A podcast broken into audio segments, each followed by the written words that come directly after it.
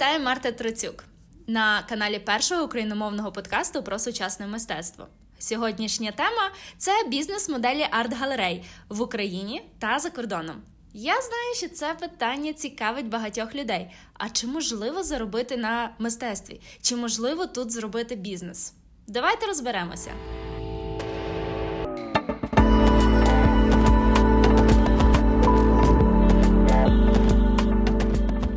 Дане питання я досліджувала дуже скрупульозно, адже сама в майбутньому збираюся відкрити власний арт-простір. І мій досвід це практика у галереї в Гданську та у Києві, більш ніж 70 відвіданих та досліджених арт-просторів у 29 країнах, а також онлайн-курси, які я пройшла. Перший це Arts and Heritage Management у університеті Боконі, Італія, а також Art Gallery Management and Exhibition Design від американської арт-менеджерки. Дослідивши весь цей шмат інформації, я для себе зробила деякі висновки, і саме ними я з вами зараз поділюся. Варто зазначити, що бізнес-моделі галереї в Україні та за кордоном відрізняються, адже е, у економічно розвинених країнах мистецький ринок він також розвинений. Відповідно, в Україні він тільки починає розвиватися. Тому і галереї мають інші, скажімо так, шляхи монетизації, дещо інші, дещо пристосовані до наших українських реалій. Про це ми обов'язково поговоримо трішки пізніше. Я для себе поділила галереї на декілька категорій: це галереї бренди дуже статусні галереї, які е, мають великі обороти коштів. Це галереї середньої ланки, які в нас є присутні в Україні, галереї концептуальні, які не обов'язково орієнтуються саме на продаж мистецтва, галереї виставкові простори, які за гроші можуть здавати в оренду свій простір під виставки, та галереї сувенірні. Галереї виступають таким собі арт-дилером, посередником між покупцем мистецтва та самим митцем. Для кожного митця зазвичай раз в рік робиться виставка, яка триває 2-3 тижні. На відкритті відбувається продаж мистецтва та його презентація презентації. Після закінчення експозиції роботи залишаються на консигнації у самій галереї. Це означає, що галерея повинна мати досить великий склад з певними технічними умовами, вологістю, повітря, температурою. На цьому складі зберігаються роботи, які потенційно можуть продаватися. Хороші галереї вони випускають каталоги е, своїх ем, робіт, які в них презентувалися, і розсилають їх потенційним покупцям. Коли приходить клієнт і каже: От мені потрібно така-то, така-то приблизно по стилістиці, по кольору, по формі, робота. Можливо, е, вже покупець знає певного автора. Саме тоді. Галерист пропонує оглянути деякі роботи зі складу. Дуже важливою функцією галереї є власне робота зі складом. Тобто, якщо ви колись плануватимете галерейний бізнес, орієнтуйтеся, що це не тільки е, світле гарне приміщення 25-40 більше, скільки ви зможете собі дозволити квадратних метрів, а це ще й е, досить велике приміщення, можливо, навіть більше за експозиційне, де будуть зберігатися роботи, які виставлялися у галереї, та чекає ще свого покупця. Галереї високого класу, брендові галереї, або ті галереї, які мають достатньо оборотніх коштів, їздять на арт-ярмарки. Саме там вони шукають собі нових колекціонерів, нових клієнтів і м, підвищують свій статус у мистецькому середовищі, адже повести роботи на арт-ярмарку – це досить статусна річ і дуже дорога. Може коштувати від 10 тисяч доларів і вище. Е, якщо галерея дуже тісно співпрацює з якимось митцем, гарно його продає і хоче йому підняти ціну, це ще одна з причин, чому потрібно їхати на арт-ярмарки. Їх є дуже багато. Є топові ярмарки, такі як Арт Базель, і в цих великих ярмарках є маленькі сателіти, які дуже близько знаходяться. Люди, коли туди потрапляють, це просто днями можна ходити, дивитися на мистецтво, приглядатися збираєтеся щось купляти, саме туди їздять топові арт-дилери, е, які продають мистецтво. Туди їздять ем, колекціонери, туди мріють потрапити митці. Такі мистецькі ярмарки є дуже важливою складовою у. Е, арт-бізнесі, але на них потрібно мати гроші, тому що це дуже і дуже витратне заняття.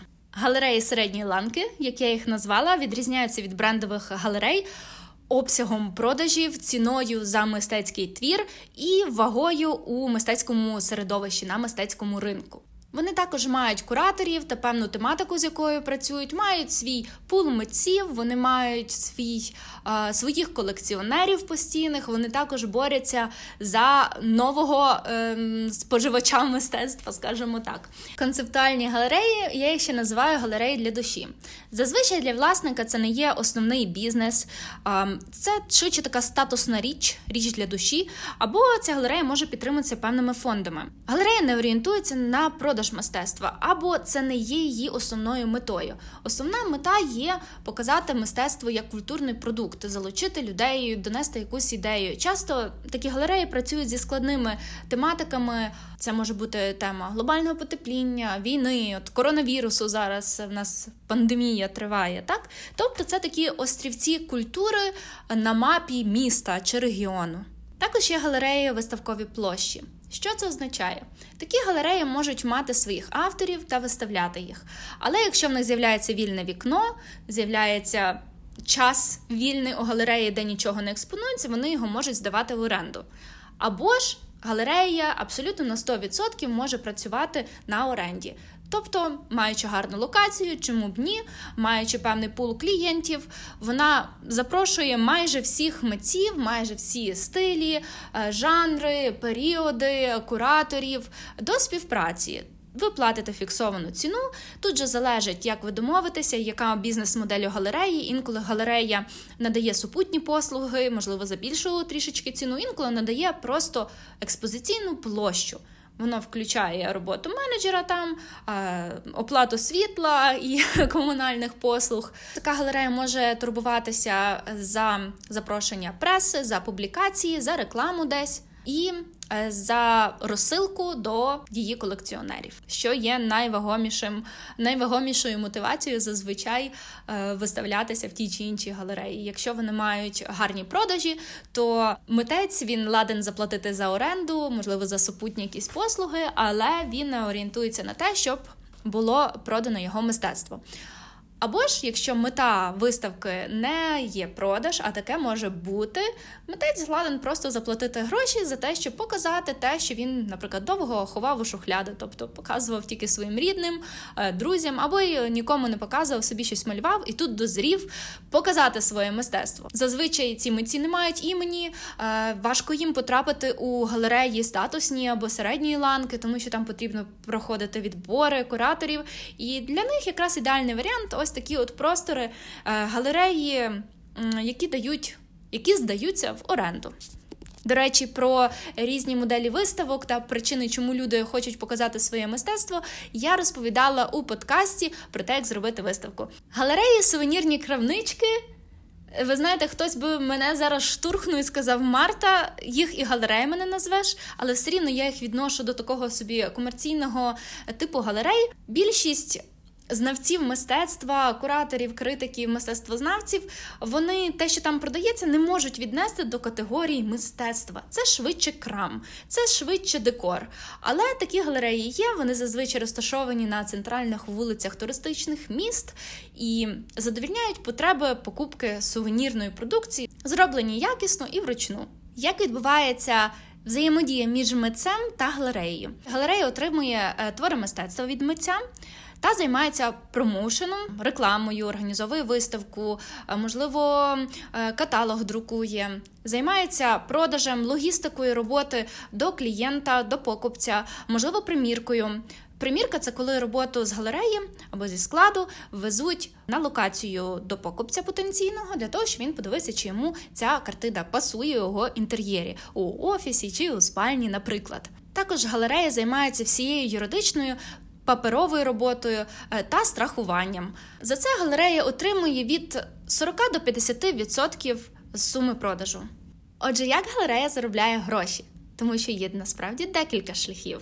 Перший це, звичайно, продаж мистецтва.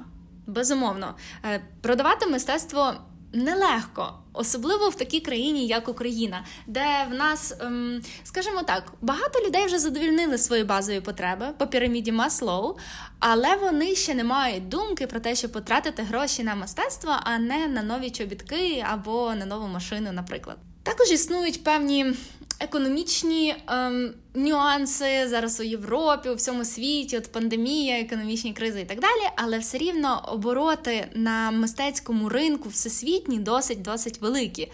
Якщо ви подивитеся статистику, ви навіть можливо здивуєтеся. До речі, про ем, арт-ринок і про його нюанси глибше, щоб покопати, я вам рекомендую почитати книгу Дональда Томпсона Як продати за 12 мільйонів чучело акула. Дуже гарна книга, і дійсно. От вона варта вашої уваги, якщо ви хочете заглибитись саме у арт-ринок глобальний. Отже, продаж мистецтва.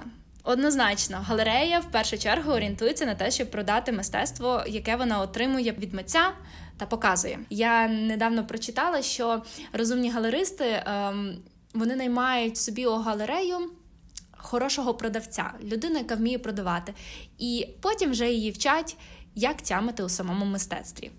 Далі це супутні заходи.